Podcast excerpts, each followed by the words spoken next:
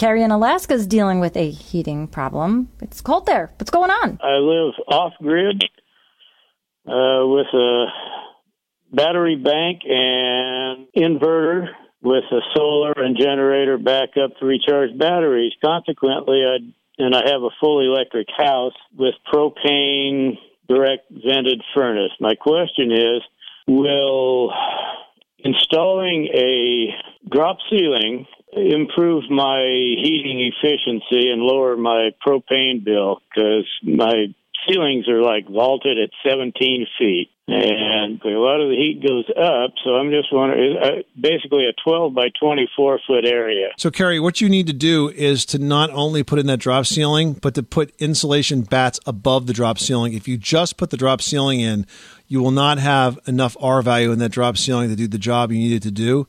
So, I would build the drop ceiling and then I would put probably at least 12 inch thick unfaced fiberglass batts on top of it. It should be plenty strong enough to support that. Just stacked end to end right above that ceiling.